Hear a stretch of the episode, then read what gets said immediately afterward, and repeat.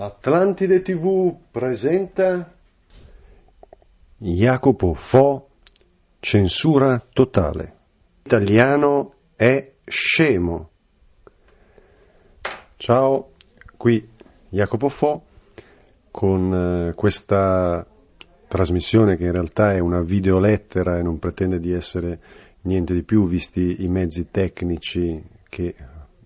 ho modo di utilizzare e oggi vorrei parlarvi della follia del popolo italico. Veramente noi siamo un popolo straordinario, il nostro simbolo nazionale è la torre di Pisa, che non ci è riuscita tanto bene, in un paese normale la nascondono, ma noi invece siamo orgogliosi della torre di Pisa, facciamo anche i modellini della torre di Pisa, così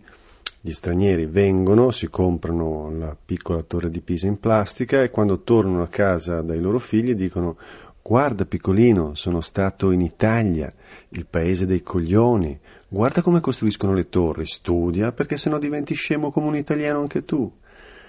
Ecco, questa è proprio la nostra situazione, una situazione di follia totale. Eh, in Austria hanno per ogni mille abitanti più di 200 metri quadrati di pannelli solari. In Italia per ogni mille abitanti abbiamo 6 metri quadrati di pannelli solari e la maggior parte di questi pannelli solari sono posizionati nel Trentino Alto Adige, che sono di lingua tedesca, per cui praticamente nel resto d'Italia non abbiamo quasi pannelli solari e questo nonostante che si abbia da noi un sole meraviglioso. Come soltanto gli italiani di origine linguistica tedesca riescono a capire il concetto dei pannelli solari, cioè è una cosa folle proprio. Ma eh, se noi prendiamo in considerazione tutto il modo in cui utilizziamo l'energia in Italia, scopriamo una, veramente una specie di malattia mentale, perché eh, noi abbiamo delle case che mediamente consumano tra i 150 e i 210 kWh a metro quadrato all'anno. In Germania e nel Trentino Alto Adige si costruiscono delle case che come minimo hanno un consumo di 70, cioè come massimo hanno un consumo di 70 kWh a metro quadrato all'anno. E ci sono delle case che con una metratura di 60 metri quadrati costano diciamo, di energia elettrica, eh, riscaldamento, illuminazione, eccetera, meno di 100 euro all'anno, cioè delle bollette incredibilmente più basse in Germania, in Austria, nel Trentino Alto Adige, esistono addirittura eh, le case che hanno eh, proprio sulla porta d'ingresso del palazzo c'è eh, un'etichetta che eh, sta a significare che classe di risparmio energetico, a che classe di risparmio energetico appartiene questa casa, cioè sostanzialmente tu affittando o comprando una casa sai già quanto consumerà, per cui quanto ti costerà. E ovviamente questo siccome conviene conviene pagare un pochino di più per avere una casa che costa molto di meno ogni anno e questo qui è un elemento che incentiva poi i costruttori a applicare determinati criteri di isolamento termico. Pensate che la famiglia italiana media, secondo uno studio dell'Università di Milano del Politecnico di architettura, negli ultimi 30 anni ha sprecato denaro corrispondente al valore della casa che è stata abitata perché questa casa non è stata isolata termicamente, non sono state applicate delle semplici tecnologie di risparmio come i eh, timer, i termostati, eh, il fatto di avere delle caldaie che funzionino in maniera efficiente, eccetera, eccetera. Cioè noi siamo davanti a un popolo che attualmente si trova in crisi economica che butta dalla finestra un valore immenso e questo discorso, se è valido per il singolo cittadino, è valido tanto più per lo Stato italiano eh, ci sono dei cittadini che si sono messi i doppi vetri, ma voi andate in giro a cercare dove ci sono degli uffici pubblici con i doppi vetri, i termostati, un isolamento decente, delle caldaie ad alto, ad alto rendimento, eh, dei pannelli solari, dei riduttori per il flusso dell'acqua. Ecco, esistono tutta una serie di tecnologie semplicissime che oggi sono economiche, cioè fanno risparmiare, ammortizzano il costo per eh, utilizzare queste tecnologie molto rapidamente e proteggono l'ambiente, applicare queste tecnologie vorrebbe dire diminuire l'inquinamento, eccetera, eccetera, ma non vengono utilizzate. E da questo punto eh, di vista è veramente strana eh, la situazione che ci si trova quando eh, si prova a andare in giro e proporre a degli amministratori, ad esempio, o anche a delle aziende, delle semplicissime innovazioni che indiscutibilmente gli farebbero risparmiare dei soldi. Noi abbiamo iniziato sei anni fa a prendere una serie di diciamo, mezzi tecnici più che elementari, ad esempio, so, i riduttori del flusso dell'acqua sono delle piccole capsule grosse così che si avvitano dentro il rubinetto. E eh, queste capsule permettono di risparmiare il 50% del getto dell'acqua mantenendo però eh, invariato diciamo, il, la vitalità del getto, cioè ci si lava benissimo con questi riduttori. Perché? Perché miscelano aria e acqua e inoltre attraverso una serie di strozzature eh, rendono vorticoso il flusso dell'acqua, per cui sostanzialmente io ho un risultato di risparmio d'acqua, non solo, ma un maggiore comfort, perché se in una casa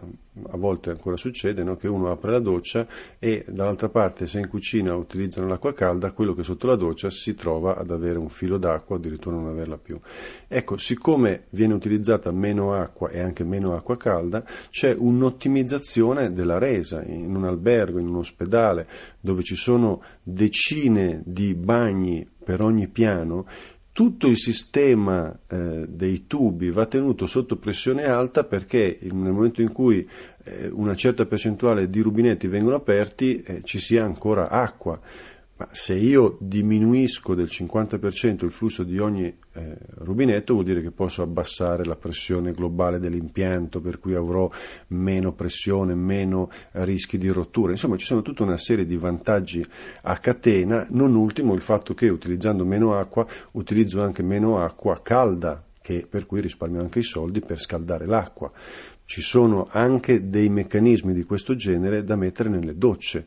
non si tratta di una novità particolare in realtà, da alcuni anni eh, tutti i rubinetti e le docce di alta qualità montano questi semplici meccanismi per ottimizzare il consumo dell'acqua, ma in Italia abbiamo centinaia di milioni di rubinetti che non hanno montato questi eh, meccanismi. L'azienda che li vendeva in Italia, li vendeva soltanto ai produttori di rubinetteria, non erano in vendita nel mercato, diciamo, nelle ferramenta e eh, c'erano dei furbetti che vendevano questi meccanismi a 11 euro l'uno. Noi abbiamo fatto tutta una ricerca, abbiamo abbassato questo prezzo eh, di questi riduttori addirittura al di sotto dei 2 euro, poi dipende ovviamente la quantità che uno compra,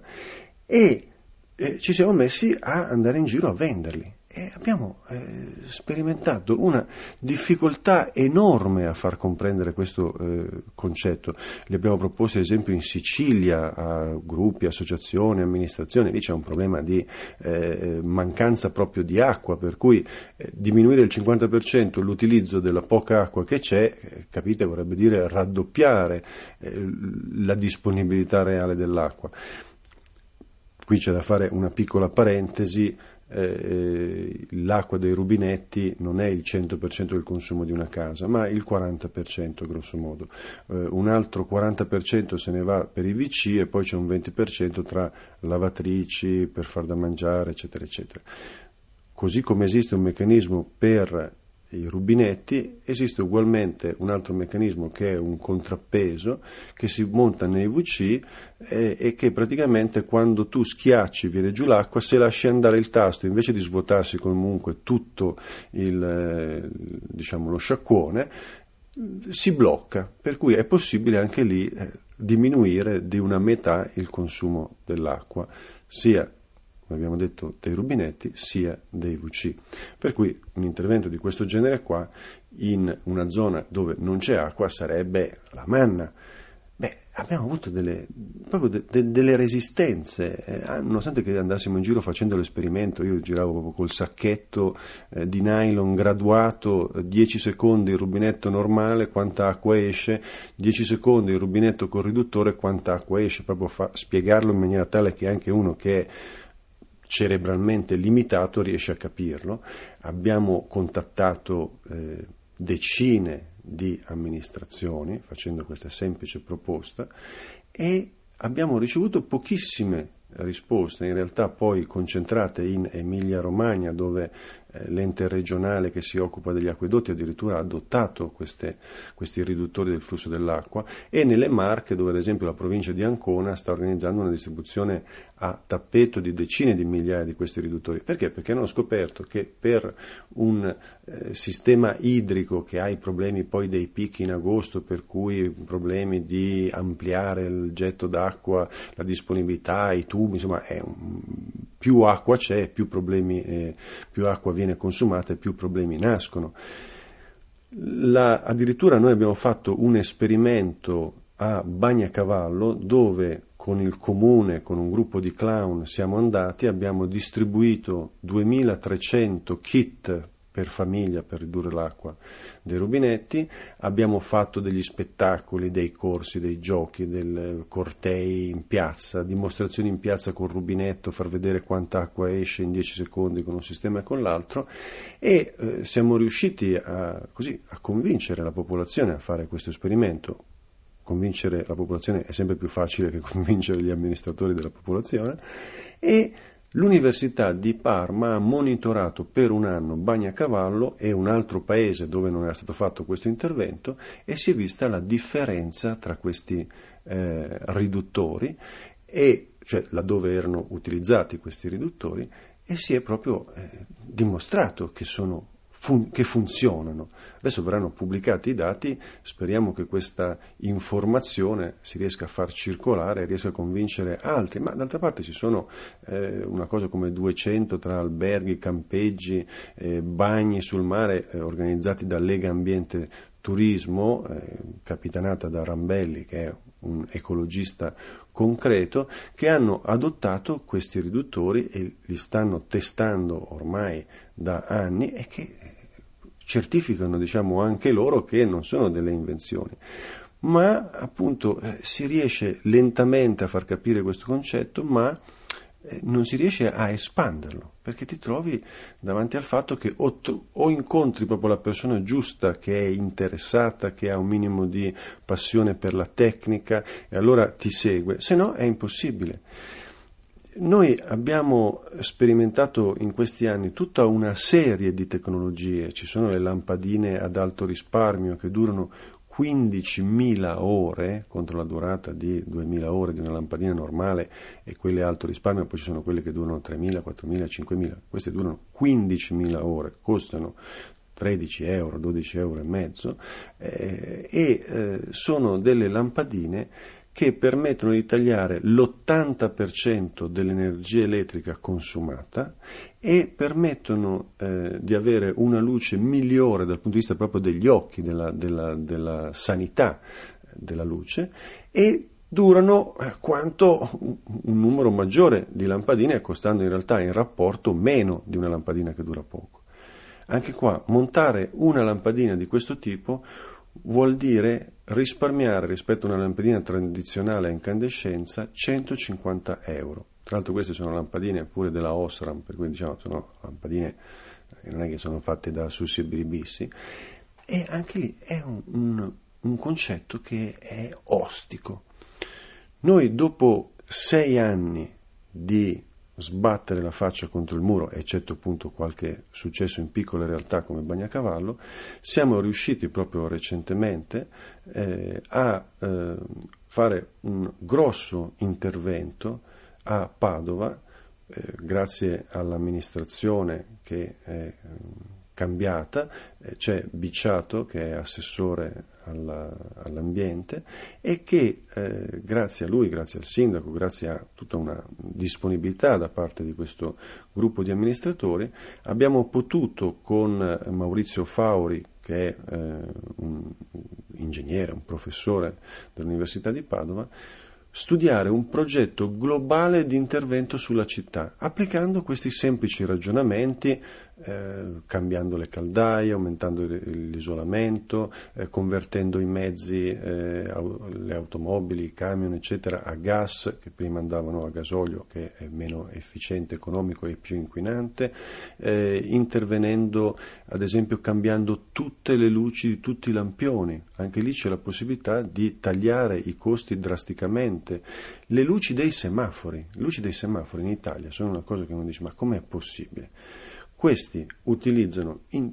tutta Italia praticamente delle lampadine che durano 2000 ore. Il che vuol dire che in una città come Milano, Roma, Napoli c'è delle squadre di operai che continuano ad andare lì, svitare la lampadina, sostituirla, svitare la lampadina, sostituirla e che fanno solo quello.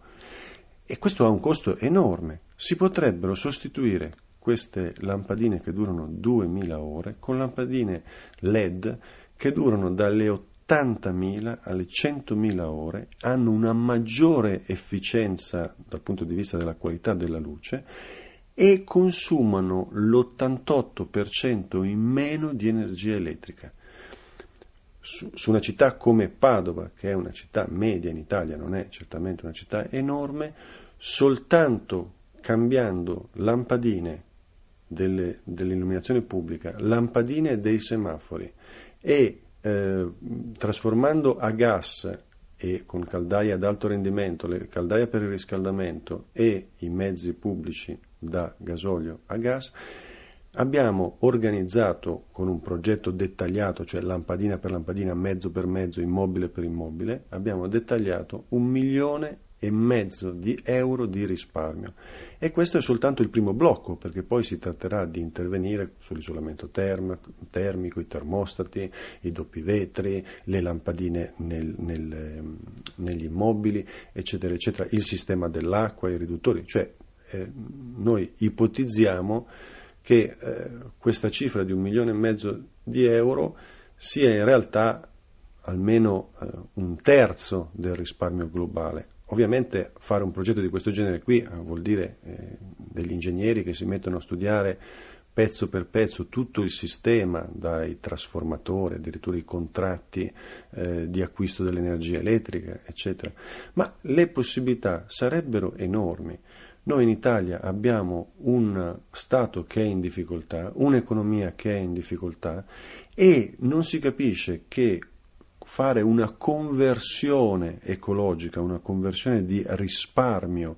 di energia, di acqua, di materie prime, porterebbe da una parte a disponibilità di soldi che in questo momento qui vengono buttati, dall'altra parte posti di lavoro, vuol dire produrre tutte le cose che servono per eh, risparmiare energia, montarle. Pensate cosa vorrebbe dire eh, se eh, ci fosse il modo di convincere gli italiani che è il caso di isolare i tetti delle case. La maggior parte dei tetti italiani non hanno isolamento. Eh, sono milioni di case da ristrutturare, vorrebbe dire altro che un milione di posti di lavoro, dire, è, un, è, un, impegno tra impegno diretto, indotto, eh, formazione, produzione, sarebbe eh, qualcosa di enorme. Noi abbiamo un'industria che è in crisi perché le cose che costruisce l'industria italiana, costruisce, l'ho detto proprio malissimo, scusatemi, le cose che costruisce l'industria italiana che si possono fare anche in Cina, le fanno in Cina, abbiamo una cosa che sicuramente si può fare solo in Italia, la lotta allo spreco energetico, rifare i tetti italiani, non ce li possono fare in Cina, li facciamo qua, utilizziamo manodopera di, nazionale e la paghiamo con il risparmio, perché gli amministratori a volte riescono anche a capire questo concetto che potrebbero risparmiare, però dove si blocca il loro cervello? Che ti dicono, sì, vabbè, ma io non ho i soldi per cambiare tutte le lampadine, perché comunque le devo comprare e quest'anno se io cambio tutte le lampadine mi costa di più di quello che risparmierei in energia elettrica e questo è indiscutibile. Ma che cosa succede? Che esiste una tipologia proprio di contratto di società, anche sono le ESCO, che sono società che si occupano proprio di interventi di risparmio energetico, che funzionano in maniera tale per cui fanno loro l'intervento, fanno loro l'investimento, fanno un mutuo per pagarsi l'investimento, dopodiché eh, praticamente il comune o l'azienda o il condominio, siccome risparmiano moltissimo, si parla di un risparmio del 50% della bolletta energetica, allora cosa succede? Che questo 50% è più che sufficiente per ripagare il mutuo. Diciamo che con il 25% tu ripaghi il mutuo per i soldi che hai speso per fare queste migliorie. L'altro 25% è denaro contante che tu ti trovi nel bilancio del comune di quell'anno per cui possibilità di spenderlo per i disabili o per qualunque altra cosa che i cittadini ritengano utile. Ma questo concetto di eh, organizzazione finanziaria di un'operazione di risparmio energetico non viene compreso proprio perché in realtà non viene quantificata la misura dello sperpero, non ci si rende conto che sono miliardi di euro che se ne vanno, se ne vanno via. Eh, voglio dire, noi abbiamo in Italia un debito pubblico spaventoso, eh, siamo arrivati a eh, una cifra da capogiro, eh, sono eh, 3 mila miliardi di lire. 3, oh no, no, no, scusatemi, sono cifre talmente eh, pazzesche che uno si confonde. 3 milioni di miliardi di lire. 3 milioni di miliardi di lire. Non so quanto faccia in euro, scrivetevi questo numero, è spaventoso. Ora immaginate se negli ultimi 30 anni, invece di buttare via l'energia dalla finestra, le materie prime dalla finestra, i carburanti, perché non si isolano le case, eccetera, eccetera, eh, noi le avessimo risparmiate, vorrebbe dire avere in mano l'equivalente del valore di tutti gli immobili dello Stato, cioè avremmo ridotto all'osso se non eliminato questo debito pubblico. Cioè quello che voglio arrivare a dire è che in Italia i soldi, nonostante la crisi, ci sono. Il problema è che noi li stiamo buttando dalla finestra perché non esiste una progettualità ecologica. Noi siamo sei anni che cerchiamo in ogni maniera di battere e pare che comunque adesso le cose si siano un attimo, si stiano smollando perché da una parte siamo riusciti a fare degli esperimenti concreti per cui a dimostrare no, si potrebbe fare, ma è stato fatto a Bagnacavallo, è stato fatto a Padova, si stanno muovendo tutta una serie di comuni virtuosi, proprio un'associazione dei comuni virtuosi che si scambiano tecniche di risparmio nel settore ecologico, ma anche nel settore delle tecniche di, am- di amministrazione proprio del comune, eh, di gestione delle farmacie, di, di appalti, cioè eh, sta, si sta muovendo anche sotto la spinta di questa crisi economica una eh, idea diversa di amministrazione, un'amministrazione che vuole risparmiare e usare razionalmente il denaro. E d'altra parte, sebbene sia comunque così lento, e se è poi così lento, ragazzi, qui si chiude il pianeta perché proprio non, non c'è modo di sopravvivere eh, oltre un tot, siamo agli sgoccioli.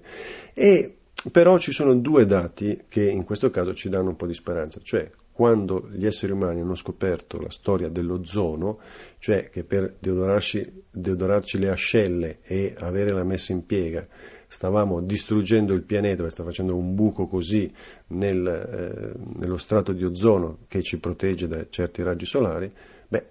nel giro di tre anni i gas che provocavano il buco nell'ozono sono stati fatti fuori. Allora voglio dire, c'è una possibilità,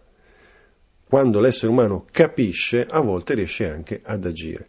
E da questo punto di vista, sulla comprensione, cioè mentre 30 anni fa a dire ragazzi stiamo facendo qualcosa che non funziona, eravamo in tre pirla, adesso, beh, adesso abbiamo il Pentagono, perché il Pentagono è stato pubblicato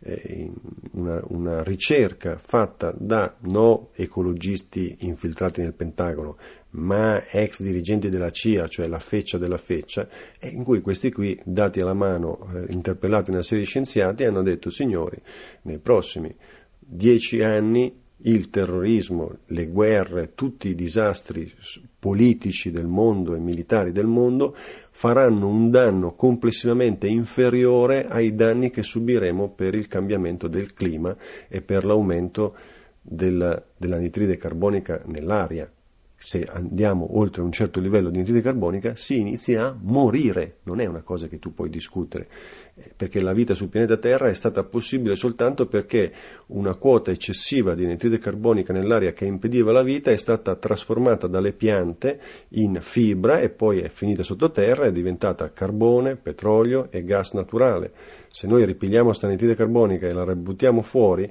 torniamo a una situazione di atmosfera dove la vita umana, così come la noi conosciamo, non è possibile, devi girare con la bombola d'ossigeno e la gente si spara per una boccata d'aria. Allora, il Pentagono dice questo. Allora, signori, da un certo punto di vista mh, mm, mi sembra come che questa battaglia la stiamo veramente vincendo, perché quando tu hai dalla tua parte l'esercito più potente del mondo, forse qualcuno inizia a darti retta qui Nuova York. Tanti baci a tutti. Ciao.